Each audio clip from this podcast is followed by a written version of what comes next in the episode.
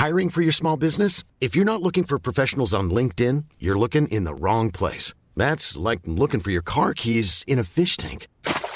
LinkedIn helps you hire professionals you can't find anywhere else, even those who aren't actively searching for a new job but might be open to the perfect role. In a given month, over 70% of LinkedIn users don't even visit other leading job sites. So start looking in the right place. With LinkedIn, you can hire professionals like a professional. Post your free job on linkedin.com slash people today.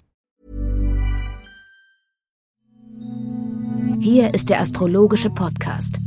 Astropod. Heute, liebe Zuhörerinnen und Zuhörer, hört ihr die 76. Folge des Astropod. des astrologischen Podcasts mit Alexander von Schlieffen und John Ruhrmann. Es ist die erste Folge nach dem zweiten Quadrat zwischen Saturn und Uranus. Die wichtigste Konstellation des Jahres, die wir in der letzten Folge ja auch etwas ausführlich besprochen haben. Und die dritte Quadratur dieser beiden Planeten miteinander wird am Heiligabend stattfinden. Und das ist dieser ganz große, relevante Aspekt, der den Umbau in die neue Epoche einleitet. Und wir drehen wie immer alles um. Wir fangen an mit einem Feedback, aus dem sich aber auch das Spezialthema für diese Folge ergibt im Sinne einer Nachfrage. Dieses Feedback kam von Anna. Ich habe eine Frage, die mich seit einigen Tagen ziemlich beschäftigt. Und zwar irritiert es mich sehr, dass nun durch die Öffnungen gefühlt alle Menschen weitermachen wie zuvor. Das ist mir insbesondere eben bei meinem Abendspaziergang aufgefallen. In solchen Momenten fange ich an zu zweifeln, ob sich gerade tatsächlich so viel ändert. Pünktchen, Pünktchen, Pünktchen. An sich habe ich starkes Vertrauen in den Wandel, bisher aber den Eindruck, dass der nur in meiner Bubble stattfindet. Oder darf ich da noch ein bisschen mehr auf die noch folgenden Saturn-Uranus-Quadrate vertrauen? Fragezeichen. Vielleicht könntet ihr dieses Thema ja mal im Astropod aufgreifen und hier greifen wir zu. Wie verhält es sich mit einem Epochenwandel? Es geht ja langsamer vonstatten, ja, aber ich, das Interessante ist ja, dass auch jetzt durch die, also jetzt mal auf Deutschland reflektiert, die gesetzlichen Regelungen und die damit durch die Inzidenzen verursachten Öffnungsschritte, man darf wieder Restaurants besuchen und überlebt das und all solche Sachen. Das dauert ja eine Weile, bis die Menschen sich umgewöhnen wieder. Und glaube ich, haben mühsam jetzt äh, gelernt, sich so zu verhalten, dass das quasi von uns sozialkonform in dieser pandemischen Lage wahrgenommen wird. Und das ändert sich eben nicht von heute auf morgen. Und dann sind ja auch verschiedene Anweisungen noch so ein bisschen unklar. Also das wäre jetzt so mein realistischer Zugang darauf, Alexander. Aber du hast das Thema ja nicht ohne Grund aufgebracht und bestimmt hast du da klare astrologische Hinweise. Ja, natürlich, weil äh, mir das auch ein wichtiges Anliegen ist und an der Stelle ich mich auch wirklich besonders äh, über dieses Feedback freue oder mich dafür bedanken möchte weil diese Fragestellung völlig verständlich ist und man natürlich das Gefühl und den Wunsch hat, dass die Veränderung zack, ganz schnell passiert. Aber wir haben es mit einer 200-jährigen Epoche zu tun. Und das sind jetzt die ersten Schritte, die ersten Veränderungen, die ersten Aufbrüche. Aber das kann schon ein paar Jahre dauern, bis, sagen wir mal, das Gros der Menschheit äh, diese Sichtweise gewinnen kann, dass wir eben keine Krise haben, die zu Ende geht, sondern dass es wirklich um was ganz anderes geht. Und das wäre vielleicht auch gar nicht so gut, wenn das alles so schnell gehen würde, weil wir ja auch so ein bisschen zähe, gravitätische Tierchen sind, wir Menschen. Und es braucht schon so seine Zeit, bis die Strukturen sich umbauen. Und ich möchte das nochmal an der Stelle erwähnen, dass das auch etwas ist, was ich in den persönlichen Horoskopdeutungen immer wieder betone, dass die auch die persönlichen Umbauprozesse durch den Epochenwandel mehr Zeit haben als gewöhnlich. Das heißt also, die Nachwirkung solcher Aspekte wie dieses Saturn-Uranus-Quadrat ist viel länger und viel umfangreicher, als man das unter in Anführungsstrichen normalen Umständen vermuten würde. Und daher ähm, möchte ich einfach ein bisschen auch auf die Geduld verweisen und vielleicht ist es auch ein Fehler, den ich manchmal mache, dass ich das zu äh, ähm, intensiv darlege mit dem neuen Luftzeitalter, dass der Eindruck äh, entstehen konnte, das geht von heute auf morgen. Aber das ist natürlich nicht der Fall. Es ist ein wellenartiger Prozess, damit es auch eine substanzielle Veränderung gibt und nicht irgendwas, was schnell daherkommt und dann knallt das und dann ist es doch nicht. Das ist ja so wie auch in einer privaten Biografie, wo man plötzlich sich aus einer Geschichte rausknallt und man denkt, man ist in einem neuen Leben und merkt anderthalb Jahre später, dass man viele Dinge noch gar nicht mitgenommen hat, verarbeitet hat und dass das Neue dann doch nicht so neu ist, wie man sich das anfangs vorstellte. Und du erklärst das so wunderbar abschließend, äh, dass während ich das höre von dir, mir so viele Sachen einfallen, wenn Geschichten zum Beispiel nicht richtig erzählt werden und Leute von heute auf morgen zu Helden werden aufgrund von Fähigkeiten, die sie gestern noch nicht hatten. Es also nicht nur Mut geht, zum Beispiel, den man sofort entwickeln kann, ähm, bin ich oft irritiert. Und ja, also Demokratie gab es schon im alten Griechenland. Bis das sich wirklich nach Demokratie angefühlt hat, hat's über 2000 Jahre gedauert und selbst heute sind wir noch nicht zufrieden damit. Also die Dinge brauchen Zeit. Wir sind ja Menschen und wir müssen die Wirkung abwarten.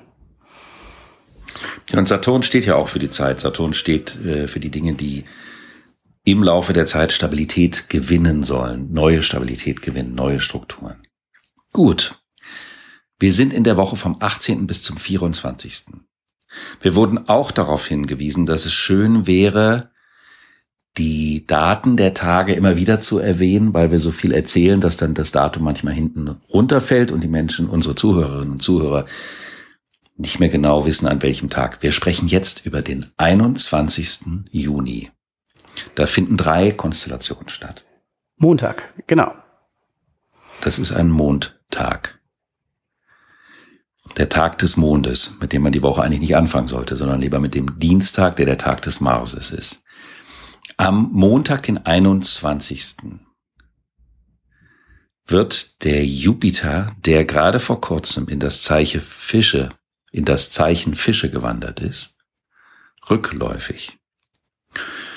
Das heißt, er hat seinen ersten Gehversuch in diesem neuen Zeichen gemacht und wandert aber am 28. Juli, da werden wir dann zu dem gegebenen Zeitpunkt natürlich nochmal darauf hinweisen, zurück in das Zeichen Wassermann, um erst am 29. Dezember wieder in die Fische reinzugehen. Das heißt, er hat jetzt so eine Art Sneak Preview gemacht in das Zeichen Fische, um eine andere Art von Bewusstsein in die Welt zu bringen. Natürlich formuliere ich das jetzt so, der Jupiter macht sowas natürlich nicht und er hat auch nichts vor, aber das ist halt die Art und Weise, wie man diese Symbolik dann sprachlich formulieren kann. Und Jupiter in den Fischen ist das größtmögliche Bewusstsein, dass das kleine Wachstum mit dem großen Wachstum zusammenhängt. Also man könnte sagen, das Bewusstsein dieser ganzen ökologischen Katastrophen, die wir im Erdreich durch eine einseitige Ausbeutung der Erde provoziert haben, die fallen uns auf die Füße und das bedeutet, dass man eben nicht wie viele Könige des Erdreichs sagen, das ist mir vollkommen egal, Hauptsache das Geschäft läuft, sondern dass man eben mit einem viel größeren ganzheitlichen Bewusstsein an das Thema Natur und Mensch und Leben rangehen kann. Zum Beispiel wäre das eine ganz starke Entsprechung von Jupiter in den Fischen. Und mit diesen Themen kann man dann im nächsten halben Jahr schwanger gehen und das wird im nächsten Jahr ein richtig großes, relevantes Thema. Also auch hinsichtlich der Perspektiven, die man sich für die eigenen Zukunftspläne vorgenommen hat, ist diese Konstellation sehr hilfreich. Das wäre auch meine Frage gewesen. Was betrifft mich das denn persönlich? Viele Menschen betreiben ja auch Raubbau an sich selbst, weil sie ihre Ressourcen überdrehen, weil sie zu viel wollen, würden die Buddhisten sagen. Ja, das Ziel ist eigentlich nicht so viel wollen, dann ist man vielleicht glücklicher. Ähm, ist das auch eine Konstellation, die ähm, auf sich selbst zurückgeworfen nicht eine Rolle spielt? Absolut. Das ist die Spiegelung des Themas. So wie wir mit der Erde umgehen, gehen wir auch mit unserem Körper um. Unsere Beziehung zur Erde und unsere Beziehung zum Körper ist das gleiche, weil wir sind ein Teil der Erde und die Erde ist auch unser Körper. Deswegen haben wir auch alle Verantwortung für die Erde. Und wenn wir zum Beispiel mitkriegen, dass der Konsum bestimmter Lebensmittel uns nicht mehr gut tut und dass wir merken, wir müssen langfristig gesehen zum Beispiel unsere Ernährung umstellen und wir merken, dass uns das auch gut tut und dass wir das nicht mehr vereinbaren können. Das ist etwas, wo uns das auf der persönlichen Ebene äh, betreffen kann, aber auch, wenn wir sagen wir mal Sachen vorhaben. Wie sehr sind unsere persönlichen Perspektiven mit den gesamtheitlichen Perspektiven vereinbar? Das ist also das ganz wichtige Thema. Inwieweit ist mein Vorhaben egoistisch oder inwieweit ist das, was ich durchbringen möchte, auch für meine Umwelt, auch meine soziale Umwelt, meine Familie, meine Freunde sinnvoll und zuträglich? There's never been a faster or easier way to start your weight loss journey than with PlushCare. PlushCare accepts most insurance plans and gives you online access to board-certified physicians who can prescribe FDA-approved weight loss medications like Wigovi and Zepbound for those who qualify. Take charge of your health and speak with a board-certified physician about a weight loss plan that's right for you. Get started today at plushcare.com slash weight loss. That's plushcare.com slash weight loss. plushcare.com slash weight loss. Beantwortet das ein bisschen deine Frage? Auf jeden Fall. Gut. Am gleichen Tag wandert die Sonne in das Zeichen Krebs. Und wir haben in der nördlichen Hemisphäre den längsten Tag. Und das ist schon eine kraftvolle Konstellation, weil der Krebs symbolisiert die Wurzel. Also stellt sich die Frage, passend auch zu dieser Jupiter-Konstellation, wir sind immer noch am 21. Was bedeutet für mich Wurzel? Was ist meine Wurzel? Woraus ziehe ich Kraft? Ist es ein Ort? Ist es ein Gefühl? Ist es die Familie? Sind es die Freunde? Ist es die Arbeit? Ist es, wenn ich abends in der Badewanne liege? Was ist meine Wurzelkraft? Was kann ich an meiner Wurzel tun oder wie kann ich die Wurzel stärken, damit ich diese Kraft spüre? Es ist immer ein schönes Bild, wenn man sich vorstellt, dass ja ein Horoskop ein Kreis ist. Und wenn man sich jetzt sagen würde, das ist ein Kreis oder eine Kugel, und wenn eine Kugel auf einer anderen Kugel liegt, auf einer viel größeren, dann berührt ja die Kugel nur an einem zarten Punkt, die Oberfläche der großen Kugel. Und das ist der Punkt, der Krebspunkt im Horoskop. Das nennt man das Immun Coeli, die Himmelstiefe. Das ist der Punkt im Horoskop, der zeigt, wie man in Beziehung mit der Erde steht. Und wenn man jetzt die, von diesem Punkt durch die kleine Kugel eine Linie schieben würde, dann wird es also praktisch diametral auf der anderen Seite der Kugel oben rausgehen in den Himmel rein, in das Universum rein, in das Weltall rein. Es ist also eine gerade Linie und der Punkt unten am Horoskop, dieser Krebspunkt, wenn man da die Linie in die Kugel oder in die Erde reinbohren würde, würde man irgendwann an den Erdmittelpunkt kommen, was symbolisch gesehen sehr schön für diesen Wurzelpunkt. Das ist also unsere Beziehung zum Erdmittelpunkt. Und zum Universum. Also nach ganz außen und nach ganz innen. Genau. Mhm. Das ist ein ganz starkes Bild, findest du nicht? Ja, natürlich. Ist super. Ein super schönes Bild. Und es ist die Frage, die Krebszeit ist dafür da, sich zu überlegen, welche Beziehung habe ich zu dem Erdmittelpunkt? Dem Ort, aus dem ich stamme. Und auch das, weil Krebs symbolisiert ja auch die Mutter. Und wir alle stammen aus der Mutter. Das ist praktisch auch unser Erdmittelpunkt, der Mutterleib. Welche Beziehung haben wir zu der Mutter, zu dem Mutterleib, zu den Frauen und zu dem Erdmittelpunkt? Und das kann so reichhaltig sein und für jeden Menschen unterschiedliche Themen, auch hinsichtlich der eigenen Geschichte der Vergangenheit oder dem, was in Zukunft Vergangenheit werden soll. Das ist nämlich auch ein wichtiger Punkt. Was kreiere ich als Wurzel, was eines Tages zu einer Geschichte werden soll? Welche Geschichte fange ich an zu schreiben? Das ist also ein, eine sehr reichhaltige Zeit, weshalb man auch sagen kann, dass Krebs ein sehr, sehr schöpferisches Zeichen ist. Es geht um das Schöpfen aus der Quelle. Wenn man zu den archaischen Kulturen zurückgeht, die Ackerbaukulturen haben ja die Erde sowieso viel mehr noch als Mutter allen Lebens wahrgenommen und waren natürlich dadurch auch viel stärker noch verbunden mit den Zyklen und den Jahreszeiten und auch den Naturgewalten viel stärker unterworfen. Wobei ich nicht glaube, dass die archaischen Kulturen allzu schutzlos waren, sondern anderes Wissen hatten und andere Einsichten hatten. Äh, man braucht ja selbst nur auf den Kulturen nachzusehen, die wir in der Neuzeit leider ausgelöscht haben und die noch auf Steinzeitebene gelebt haben, wie die nordamerikanischen Indianer, um zu verstehen, welches Verständnis sie von Besitz und ihrer Umgebung hatten. Ich will damit nicht sagen, dass das genau das Richtige für uns ist, jetzt, aber zumindest ist die Analogie und das Interessante, was diese Kulturen gesehen haben, wenn man sich die ältesten stehenden Bauwerke in Europa ansieht, auf Malta stehen uralte steinzeitliche Tempel, die letztendlich ja wahrscheinlich äh, ähm, eine hohe Weiblichkeit widerspiegeln und äh, die Steinfiguren, die dort gefunden wurden, sind auch Frauen. Und es geht auch um das, ähm, das, das Aufkommen von Leben, wie Leben entsteht oder vielleicht wie Leben wieder neu entstehen kann, wenn es geendet hat. Das ist alles ein ganz anderes zyklisches Verständnis, dass wir in unserem Streben nach Unendlichkeit, das eher linear verläuft und nicht kreisförmig, verloren haben. Und ich glaube zumindest, dass wir auch wenn ich da gar nicht herkomme in meiner eigenen Genese, hier zumindest in unserem Astropod versuchen, genau diese Aspekte auch wieder zu betonen. Und oft reden wir ja vom Zyklischen. Und da findet man eben die Dinge, um die es jetzt geht. Ja, das ist auch ein schönes Bild mit den Naturvölkern. Wir haben im Erdreich mit diesem linearen Fortschrittsgedanken uns diesen Naturvölkern gegenüber immer erhaben und überlegen gefühlt. Weil wir bestimmte Dinge konnten, die die nicht konnten. Aber wir sind jetzt natürlich genau an einem Punkt, wo wir von deren Umgang mit der Umwelt und der Beziehung wahnsinnig viel lernen können, von dem Respekt. Und da spielt eben Mutter Erde eine ganz, ganz große Rolle, dieses Bild.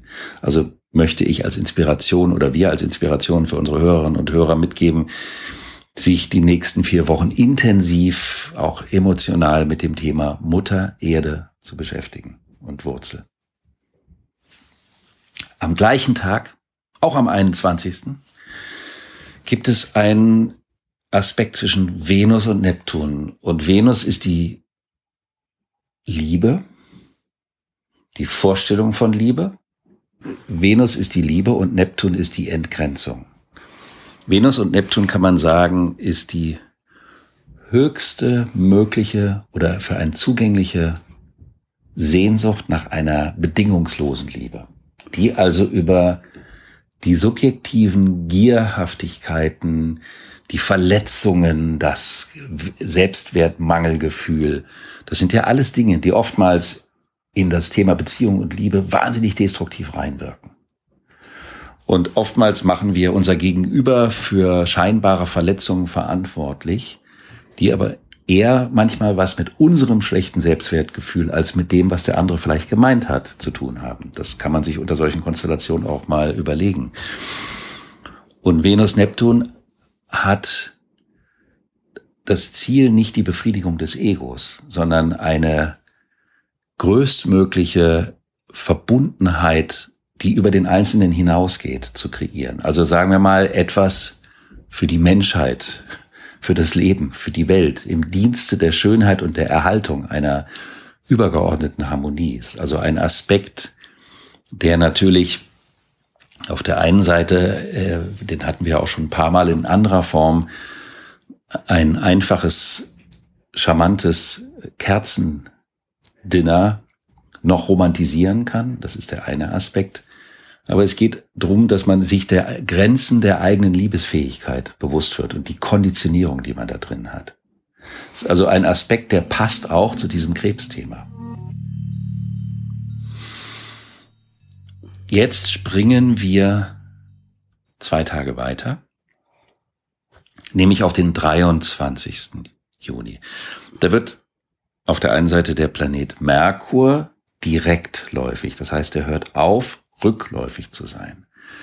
Also wenn man irgendwo seine Sachen verlegt hat oder was vergessen hat, dann kann man ab diesem Zeitpunkt aufhören zu suchen, weil sich die Dinge dann anfangen erledigt zu haben. Und da, wo man in den letzten Wochen Revisionen betrieben hat hinsichtlich von strukturellen Planungen oder Überlegungen, kann man jetzt anfangen, wieder nach vorne zu schauen.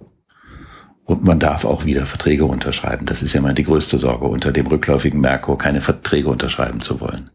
Wohl überlegte Verträge könnte man ja unterschreiben. Ich finde, es ist sehr strikt, keine Verträge zu unterschreiben. Würdest du das so mitgehen? Auf keinen Fall Verträge unterschreiben? Nee, sowas würde ich sowieso nie. Das ist nicht so meine Art. Zu absolut, gell? Ja. Das ist mir zu absolut, das ist mir auch zu faktisch, es ist zu unastrologisch. Mhm. Weil es bedeutet, unter der Konstellation geht nur das oder es geht nicht. Und das ist Erdreich-Astrologie. Das ist binäres Gequatsche, gell? Das macht keinen Sinn. Absolut. Super, genau. Das ist binäres Gequatsche. Und es ist subtiler und die Astrologie ist eine Sprache der Differenzierung, ist eine subtile, eine zarte, eine schöne Sprache. Und das bedeutet, man muss genau überlegen, was bedeutet eine Bewegung?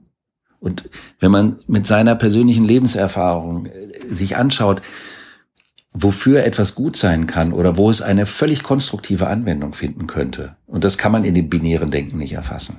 Dann zu den Schmetterlingsflügelschlägen der Astrologie für die nächsten Tage? Ganz genau. Am gleichen Tag haben wir auch einen harmonischen Aspekt, also zwei Tage nach diesem Übergang, am 23. Juni zwischen Sonne und Jupiter. Das vertieft das Thema Mutter Erde nochmal. Also sich praktisch bewusst zu machen, was ist alles im Leben? Was gehört zu meinem Leben alles dazu? Was möchte ich in mein Leben alles mit reinnehmen? Was gehört alles? Möchte ich Tiere in meinem Leben haben? Möchte ich was über andere Lebenswelten auf diesem Planeten erfahren? Also das wäre zum Beispiel auch ein Zeitpunkt, der gut dafür geeignet ist, sich so Naturfilme anzugucken, um noch mehr über die Vielfalt des Lebens zu erfahren und ein reichhaltigeres Verständnis für das zu bekommen, was für einen persönlich wirklich relevant und wichtig ist. Ich finde ja, dass die Natur und die Beschäftigung mit Tieren immer eine unglaubliche Inspirationsquelle und manchmal auch wahnsinnig lustig ist. Ja, man hat ja ähm, gemessen, dass ich glaube, in dem Moment, wo man sich quasi ein, äh, einer Katze auf den Schoß setzt und sie streichelt, geht schon äh, der Blutdruck nach unten. Es gibt ja da verschiedene Effekte sich, wenn die Kreaturen brauchen sich eben. Und ich glaube, das ist auch ein bisschen das, dass die Kreaturen Mensch sich brauchen, ähm, auf äh, das, was Anna auch zu Beginn meinte. Ich glaube, da es geht auch um die Sehnsucht nach einer Wiederbegegnung mit dem Leben. Am 23., also wir haben drei Konstellationen an zwei Tagen, befindet sich Venus im Krebs, was ja auch zu der Krebsthematik passt, in einem Spannungsaspekt zu Pluto. Und Venus und Pluto ist immer der Preis der Liebe, der Preis der Freude, der Preis der Lust. Was kostet die Lust? Was kostet die Freude? Welchen Preis bin ich gewillt zu zahlen für das, was mir Freude bereitet?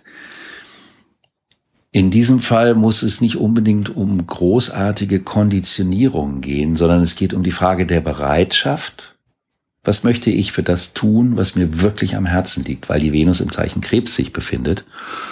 Und da geht es nicht nur um die pure Lust und das Ausleben der puren Lust, sondern es geht auch wirklich um die Frage nach der Herzensangelegenheit. Und es gibt ja Dinge zum Beispiel, die, die Frage ist, was ist mir etwas wert? Also man sagt ja zum Beispiel, wenn man, wenn etwas zu günstig ist, wenn man das Gefühl hat, es ist zu günstig, dann hat es seinen Wert nicht und hat seinen Preis nicht. Und was ist mir etwas wert, dass ich auch gewillt bin, einen bestimmten Preis dafür zu zahlen? Und dadurch habe ich hinterher das Gefühl, dass meine Neigung nicht nur ein Luxus ist oder eine Unverbindlichkeit, sondern dass es da um eine Haltung gegenüber dem geht, was mir ans Herz gewachsen ist oder was ich für mein Leben meine zu brauchen. Ich finde, das ist ein super Punkt, um mal eine Sache zu discovern, über die wir gesprochen haben, Alexander. Ähm, ja. Und wir haben uns ja vorgenommen, den äh, Astropod weiterzuentwickeln und noch besser zu machen oder auch, dass er auch eine Entwicklung hat, nicht wahr? Und äh, auch weil er uns sehr wichtig ist. Und ähm, wir werden deshalb auch in eine kleine Sommerpause gehen.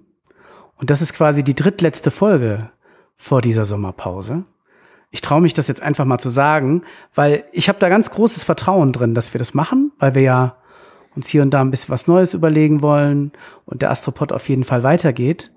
Aber damit sich alle darauf einstellen können, ein paar Wochen werden wir weg sein und dann kommen wir wieder.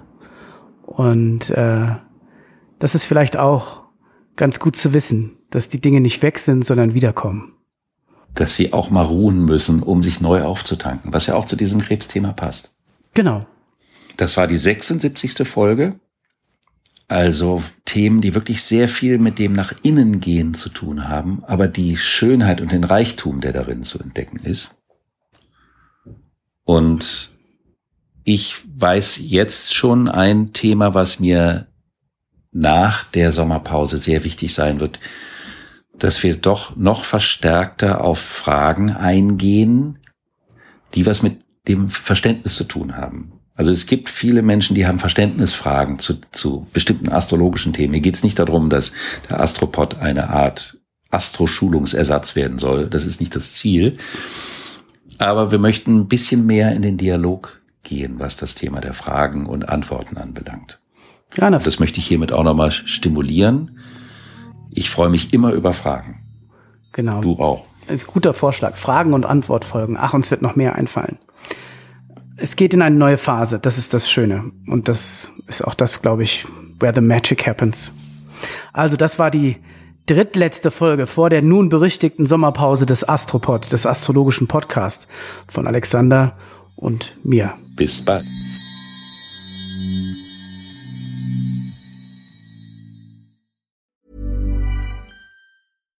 Deserves the best, and there's no better place to shop for Mother's Day than Whole Foods Market. They're your destination for unbeatable savings, from premium gifts to show-stopping flowers and irresistible desserts. Start by saving 33% with Prime on all body care and candles. Then get a 15-stem bunch of tulips for just $9.99 each with Prime. Round out Mom's menu with festive rosé, irresistible berry chantilly cake, and more special treats. Come celebrate Mother's Day at Whole Foods Market.